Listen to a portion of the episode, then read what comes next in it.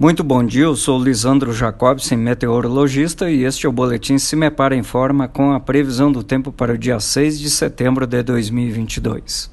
Nesta terça-feira, o tempo segue bastante instável nas regiões paranaenses. Mais um dia de chuva previsto para todo o estado e a tendência de termos até mesmo algumas pancadas de moderadas a fortes. A chuva ganha intensidade em comparação aos últimos dias e também no acumulado previsto nessas próximas 24, 48 horas, já que a chuva também se estende no feriado do dia 7 de setembro para boa parte das regiões paranaenses.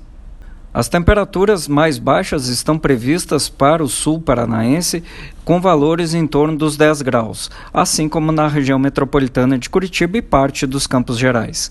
Mesmo com ocorrência de chuva, o tempo permanece um pouco mais abafado na faixa norte do estado, onde as temperaturas podem marcar 25, 26 graus entre Paranavaí e Loanda. Em nosso site cimepar.br, confira mais detalhes da previsão para todos os municípios. Cimepar, Tecnologia e Informações Ambientais.